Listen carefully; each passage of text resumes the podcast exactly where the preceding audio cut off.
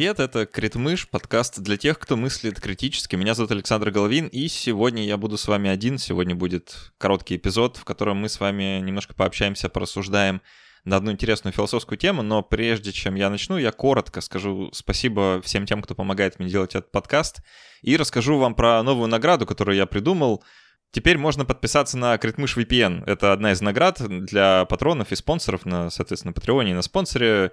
Ничего особо оригинального я знаю. Да, это VPN-сервер, он в Финляндии, на него можно подписаться, и у вас будет удобная ссылка для приложения, куда можно кликнуть и подключаться к VPN. В общем, в общем, если вам нужен дополнительный VPN в дополнение к основному, которым вы пользуетесь, или просто еще один на всякий случай, который, ну уж точно вряд ли будет заблокирован каким-нибудь интересным ведомством, то вот, пожалуйста, можно теперь совместить приятное с полезным и поддержать выход этого подкаста, да еще и VPN себе новый завести. Сегодня речь пойдет об абсурдизме. А, такой довольно любопытной философской концепции, которую предложил Альберт Камю в своем труде «Миф о Сизифе». Он там довольно много критикует философию экзистенциализма, но я не буду углубляться так далеко, я просто немножко порассуждаю о том, что это лично значит для меня, какие выводы я сам делаю из философии абсурдизма и почему, мне кажется, это важно для всех нас сегодня.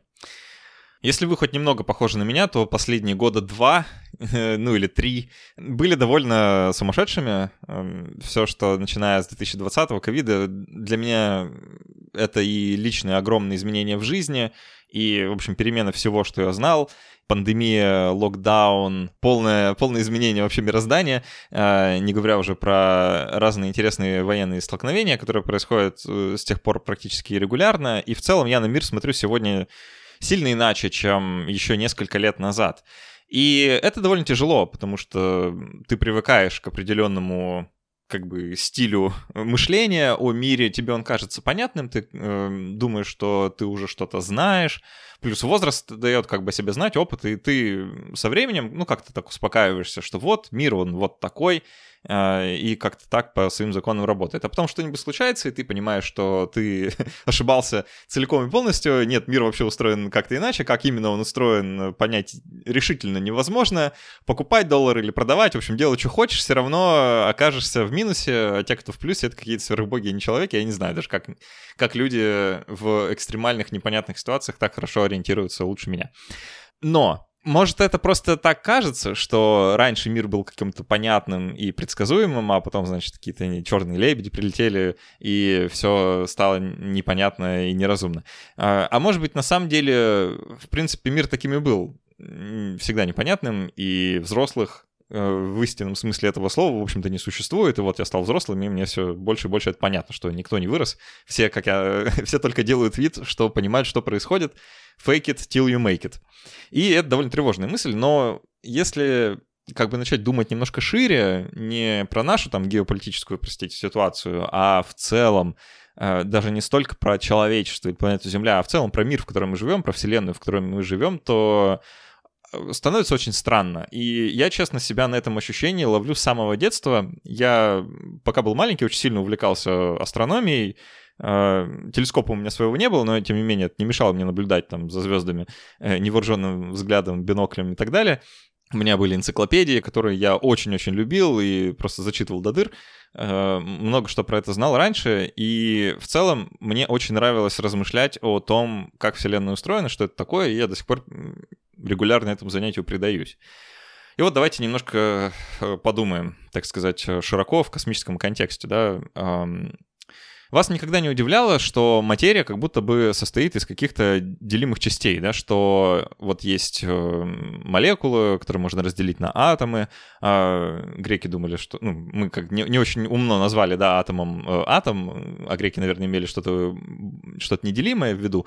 А, и вот мы узнали, что атом можно разделить, что там есть ядро, электроны.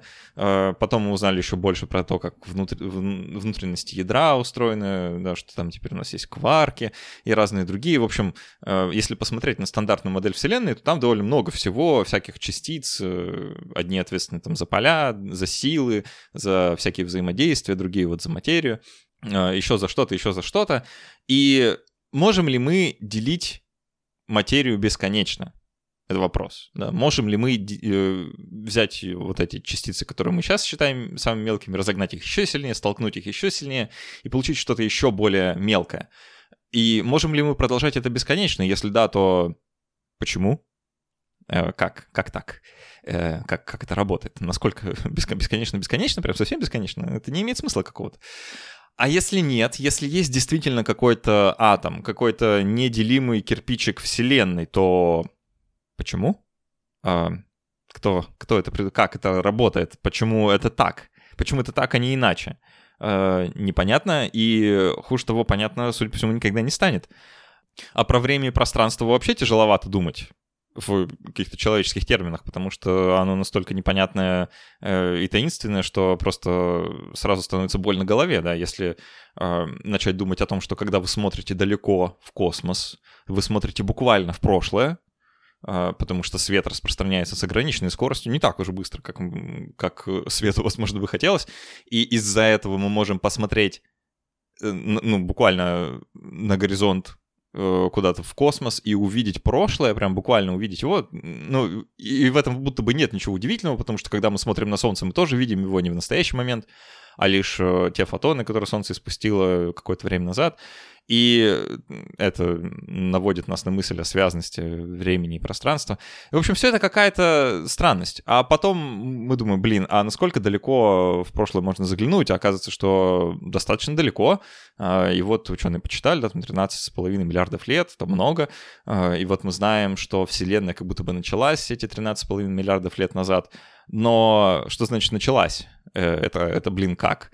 А, началась эта концепция временная. Значит, э, вот был момент во времени, когда она началась, и началось само время, потому что время и пространство, как мы только что установили, неразрывно связаны друг с другом.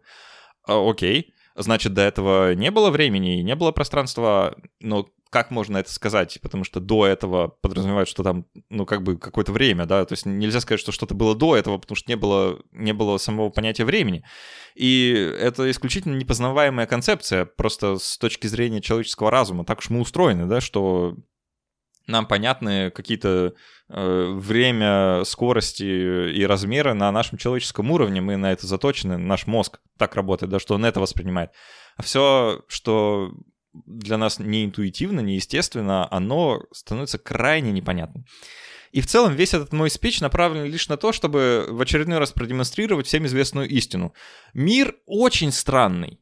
Прям очень. Прям чудовищно непонятный.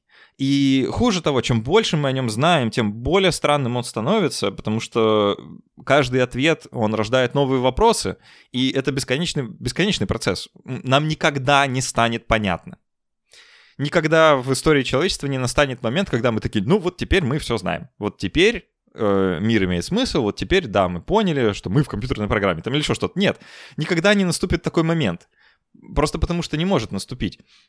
И хуже всего то, что у нас внутри есть эта тяга, к, э, это стремление, это желание увидеть мир осмысленным, понять его, как-то разобраться, э, что в английском да, называется make sense, да, то есть понять, что, что за мир такой, как мы, как мы в нем существуем, почему мы в нем существуем, какая у всего этого идея, цель, задумка, есть ли она вообще.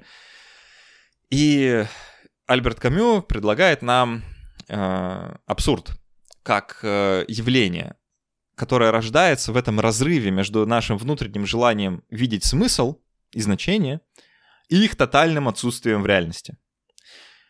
Абсурд — это не что-то, что существует само по себе. Это не характеристика мира, и это не характеристика нас.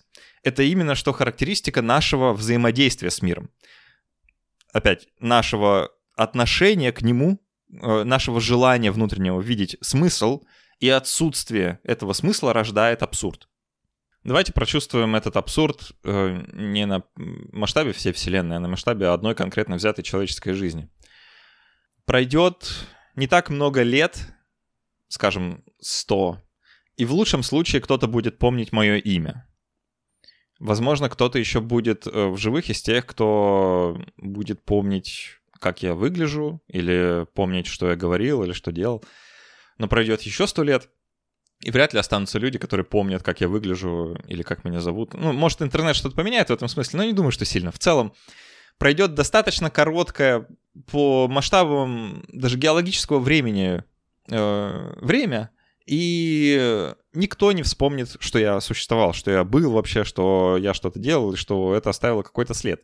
И в этом нет ничего как бы ужасного само по себе, это абсолютно исключительно нормально. И абсолютно подавляющее большинство людей, оно так и живет, ну, просто рождается, а, женится, размножается и умирает. И все на этом. А, без какой-либо великой цели, без э, призвания, предназначения, исполнения желаний или судьбы или еще чего-то. Люди просто живут. Просто. Вот э, вообще просто, совсем просто. Все, что нам кажется незыблемым, вечным, э, имеющим значение, на самом деле таковым не является. Не города наши, ни их расположение, ни даже сами материки, ничто из этого не вечно, оно все находится в постоянном движении. И пройдет достаточное количество времени, когда мы взглянем на поверхность планеты Земля и не узнаем ее, потому что она будет выглядеть совершенно-совершенно иначе, чем э, в наше время. И опять же, это абсолютно нормально, это абсолютно нам известно, мы об этом знаем. Э, и все равно мы что-то делаем да, в этой жизни. Мы все равно встаем по утрам, куда-то куда двигаемся, шевелимся.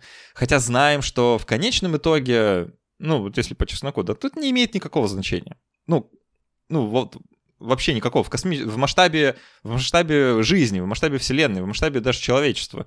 Но это, это не какой-то божественный замысел или еще что-то. Это просто, просто существование.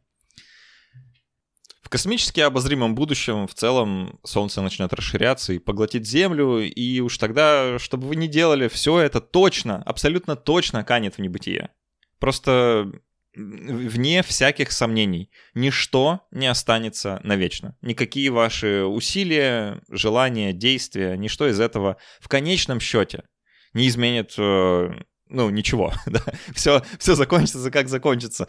И ведь нельзя сказать, что жизнь, она какая-то абсолютно безболезненная, без страданий и, и вообще приятная. А, тут, знаете, наверное, можно процитировать э, Льва Толстого, он в исповеди своей книги приводит э, такую вот историю. Дальше цитата будет.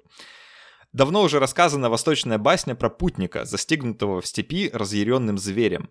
Спасаясь от зверя, путник вскакивает в безводный колодец, а на дне колодца видит дракона, разинувшего пасть, чтобы пожрать его. И несчастный, не смея вылезть, чтобы не погибнуть от разъяренного зверя, не смея испрыгнуть на дно колодца, чтобы не быть пожранным драконом, ухватывается за ветви растущего в расщелинах колодца дикого куста и держится на нем. Руки его ослабевают, и он чувствует, что скоро должен будет отдаться погибели, с обеих сторон ждущей его. Но он все держится, и пока он держится, он оглядывается и видит, что две мыши, одна черная, другая белая, равномерно обходя стволину куста, на котором он висит, подтачивают ее. Вот-вот сам собой обломится и обрывется куст, и он упадет в пасть дракону. Путник видит это и знает, что он неминуемо погибнет. Но пока он висит, он ищет вокруг себя и находит на листьях куста капли меда, достает их языком и лижет их. Так и я держусь за ветки жизни, зная, что неминуемо ждет дракон смерти, готовый растерзать меня. И не могу понять, зачем я попал на это мучение. И я пытаюсь сосать тот мед, который прежде утешал меня, но этот мед уже не радует меня. А белая и черная мышь, день и ночь, подтачивают ветку, за которую я держусь. Я ясно вижу дракона, и мед уже не сладок мне. Я вижу одно — неизбежного дракона и мышей, и не могу отвратить от них взор. И это не басня, а это истинная, неоспоримая и всякому понятная правда. Такая вот э, очень жизнерадостная, очень э, э, жизнеутверждающая цитата Льва Толстого. Спасибо большое, Лев Николаевич. Э, давайте подумаем о том, что он пытался нам сказать. Да, он, конечно, пытался сказать, что жизнь полна страданий, и зачем вообще жить? Если жизнь полна страданий. Дальше контент 18+. Пожалуйста, если вы чувствительны к темам рассуждениям о Роскомнадзоре, то, пожалуйста, э, можете промотать или дальше, в принципе, не слушать. Потому что, как пишет Камю, есть лишь одна по-настоящему серьезная философская проблема, и это проблема самоубийства. Решить, стоит или не стоит жизнь того, чтобы ее прожить, значит ответить на фундаментальный вопрос философии, а все остальное Имеет ли мир три измерения, руководствуется ли разум девятью или двенадцатью категориями, это все второстепенно, как пишет Камю. Итак, давайте попробуем э, порассуждать про самоубийство, потому что действительно, если жизнь не имеет смысла, если в ней нет никакой э, какой-то вселенской глубины, замысла, божественного промысла, проведения или еще чего-то такого, но при этом в ней точно есть страдания, горе, э, смерть и вообще все вот это, э, то зачем вообще жить? Зачем существовать, если можно не существовать? Это хороший вопрос. И это на самом деле вопрос, с которым, я уверен, большинство людей в своей жизни так или иначе сталкиваются. Как бы мы ни пытались э, культурно замолчать э, размышления и вообще разговоры о самоубийстве, но я думаю, что это тот разговор, который нам вообще стоит вести, потому что внезапно люди не перестали себя убивать от того, что мы перестали писать об этом в интернете. Как бы нам не хотелось обратного, но это все еще проблема, да? И вот что пишет э, Камю. Самоубийство равносильно признанию. Покончить с собой значит признаться, что жизнь кончена и что жить не стоит. Естественно, жить всегда нелегко. Мы продолжаем совершать требуемые от нас действия по самым разным причинам. Прежде всего, в силу привычки. Добровольная смерть предполагает, пусть инстинктивное, признание ничтожности этой привычки, осознание отсутствия какой бы то ни было причины для продолжения жизни, понимание бессмысленности повседневной суеты – бесполезности, страдания.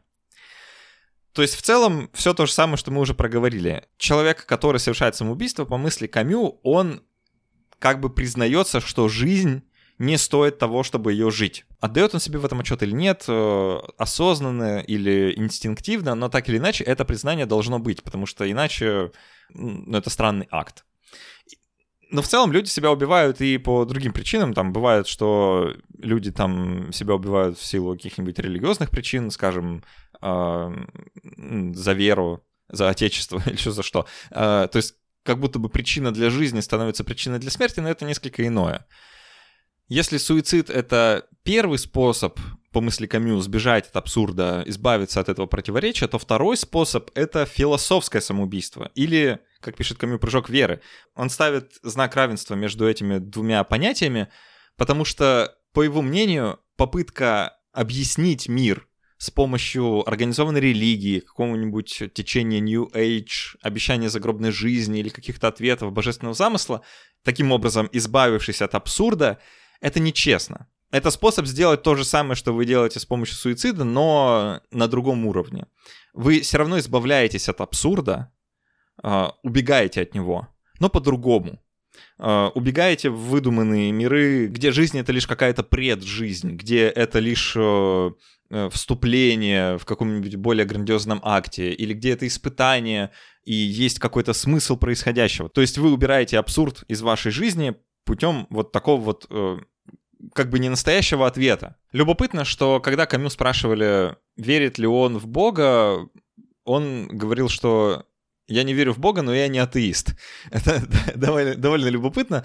И в целом близко многим, я уверен, концепция. Я думаю, что все наши «я не атеист, я агностик», оно примерно вот где-то в, том, в, той, же, э, в той же области э, философии находится. Но э, я мог, могу назвать себя атеистом, конечно, точно. И мне никогда не была близка религиозная вера именно по этой причине. Потому что я чувствовал, что это ответ, который я принимаю и который как бы обрамляет мир для меня, но при этом закрывает его от меня. При этом маскирует этот разрыв, маскирует абсурд. Убирает его, делает его как бы несуществующим. Прежде чем мы перейдем к третьей, к третьему рецепту, который предлагает Камю и который он считает лучшим, а именно абсурдизму, я напомню, что абсурд — это не какая-то штука, которая существует в мире, а это именно что разрыв между нашим представлением о мире — и самим миром. То есть абсурд рождаем в том числе нами. Это как бы тандем, это, это взаимодействие с миром. Именно во взаимодействии он рождается. Без человека нет абсурда. И без мира нет абсурда. По мысли Камю, кстати, он об этом пишет, что будь он животным или растением, то э, абсурда бы не было, потому что вопрос смысла как бы отпадает сам собой. Я, кстати, не уверен, что я полностью с этим согласен, потому что ну, такая антропоцентричность, э, может, она верна, э, но почему-то здесь такое ощущение, что можно было бы возразить, что, может быть, некоторые животные вполне себе тоже абсурдистские. А, так вот, абсурдизм третий и единственно верный, единственно праведный, по мнению а, Альберта или Альбера Камю, выход. Что же это такое?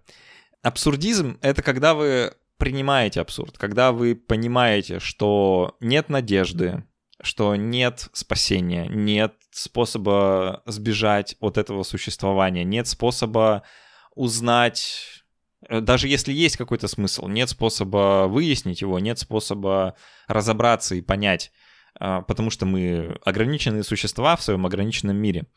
И абсурдизм — это принятие, прежде всего. Это принятие абсурда, его попытка присвоить его. И в этом смысле абсурдизм в понимании Камю характеризуется бунтом. Бунтом против системы. все как мы любим. А, бунт в том смысле, что я знаю, что все бессмысленно и бесполезно, но все равно я встаю по утрам и чищу зубы. Я знаю, что завтра конец света, ядерная война, но все равно помою сегодня посуду. Это бунт. Это сознательный, э, намеренный бунт против абсурда мира, против э, бессмысленности, против страданий. Это заведомо обреченная на поражение попытка. И это сознательная попытка. Вы знаете, что вы обречены на поражение, но все равно вы сделаете это. Вот это, это бунт э, абсурдизма. Другая вещь, которым, которая характеризуется абсурдизм, это свобода. Тут, знаете, я уже рекомендовал в одном из выпусков э, сериал Afterlife э, с Рикки Джервейзом. Э, там очень классно это, эта философия обыграна, что главный герой, он думает, почему бы не закончить жизнь самоубийством после того, как умерла его жена, которую он очень любил. И он не видит больше смысла в существовании. Но со временем он начинает понимать, что в целом это довольно освобождающая мысль, что он такой, блин, жизнь не имеет смысла, тогда я буду делать, что хочу. Полная свобода в полном смысле этого слова. Причем довольно любопытно, что это свобода внутренняя, а не внешняя. Где-то примерно год назад, да, вот, кстати, год, год с небольшим назад, я э, сидел в тюремной камере. Э, несколько дней, э, откуда меня не выпускали, никуда. Я, я не выходил из нее э, все дни, что сидел там, и, честно, это была довольно абсурдная ситуация, она до сих пор кажется мне весьма абсурдной, но самое любопытное в ней то, что я чувствовал себя свободно. И это была именно внутренняя свобода, потому что я был собой в этот момент, я не был кем-то другим, я принял свою судьбу на тот момент, и я смирился с ней. То есть это, это была такая свобода, э, которая вот бывает только, когда у вас нет свободы внешней. Вы все равно чистите зубы, вы все равно э, ведете беседы, вы все равно занимаетесь физической какой-то активностью, пусть и э, ограниченно, но как-то. И эта свобода действий, она, она реально опьяняет, она, она придает сил и по мысли Камю, э, свобода — это следствие абсурдизма. Э, это то, что напрямую из него следует. Мы все свободны, даже если нам порой кажется иначе, но мы сами хозяева своей судьбы. И третье следствие абсурдизма по Камю — это страсть.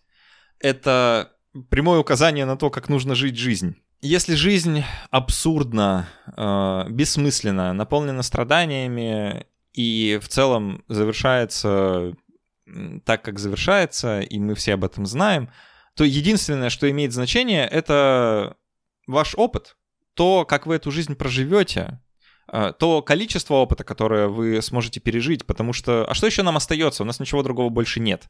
Поэтому жить надо долго, э, и жить нужно полно, страстно, отдаваясь тем занятиям, которым вы предаетесь, пытаясь познать как можно больше, узнать как можно больше, почувствовать как можно больше жить со страстью. И согласитесь, это довольно красиво, да? Вы бунтуете против э, абсурдности вашего существования. Вы свободны делать все, что захотите. И э, если вы что-то делаете, делайте это со страстью. Э, такое вот интересное завещание, такие вот три следствия из абсурда. А тут можно привести несколько метафор, которые помогут лучше прочувствовать, что же это за абсурдизм такой. Сначала попробую привести свою, потом э, метафору, которую использует Камю в своей работе. Э, если вы находитесь в темной пещере и не знаете, как оттуда выйти, и в целом не уверены, что вы сможете когда-нибудь найти выход, у вас э, заканчивается еда, и вода, и вы знаете, что пройдет совсем немного времени, и вы умрете. Что остается делать, кроме как танцевать и петь песни? Да. А, а почему бы нет? Почему нет? Это и есть бунт, это и есть свобода, это и есть страсть. А, все, что остается, это стать хозяином своей судьбы в данный момент. Как и в цитате Льва Толстого, да, остается только находить удовольствие в меде, в этих каплях, которые его лирический герой слизывает с куста. Э, нужно пытаться искать удовольствие там, где оно есть, пытаться жить полно, насколько позволяет обстоятельства. Камю использует миф о Сизифе, э, который, я уверен, многим из вас хорошо знаком, но на всякий случай Сизифа прокляли боги э, за нечестивую жизнь, и вот он обречен вечно вкатывать огромный валун на холм или на гору, лишь только за тем, чтобы валун потом скатился обратно к основанию горы, и все его усилия оказались напрасны. И это абсурдная ситуация. Э, Сизиф, находясь внутри, он понимает абсолютно четко, что его усилия бессмысленны, что он обречен навечно таскать этот камень наверх только за тем, чтобы он скатывался вниз. Но Ребята, а мы же все так или иначе сизиф, да? А наша жизнь, она есть то самое затаскивание камня на гору. А, а мы, в этом смысле мы ничем не отличаемся от сизифа. Мы именно что в его положении находимся. Но сизиф бунтует против своей участи.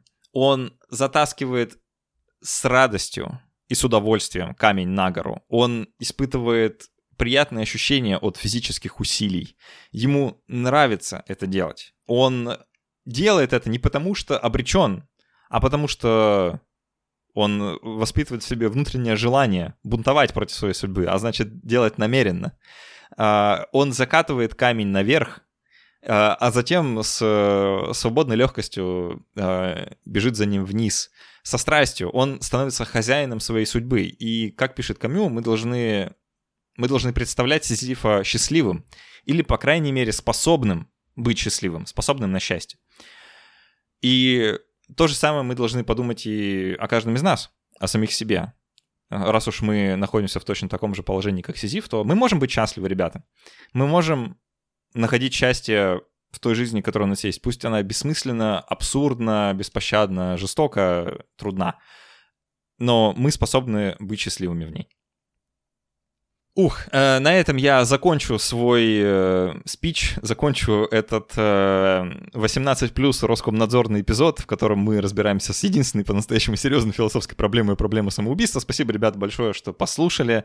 Спасибо огромное всем тем, кто помогает мне делать этот подкаст, патронам на Патреоне, спонсорам на спонсоре, ребята, вы супер. Э, напомню про Критмыш VPN, как классно звучит. Э, на самом деле прикольно, уже можно пользоваться. Все ссылки э, оставлю в описании этого эпизода. Можно зайти, почитать подробнее, как это работает, с пользой помочь подкасту, если вам это подходит и вам это нужно. Буду очень-очень рад. А так все. Спасибо, что были со мной. До встречи через неделю. Пока.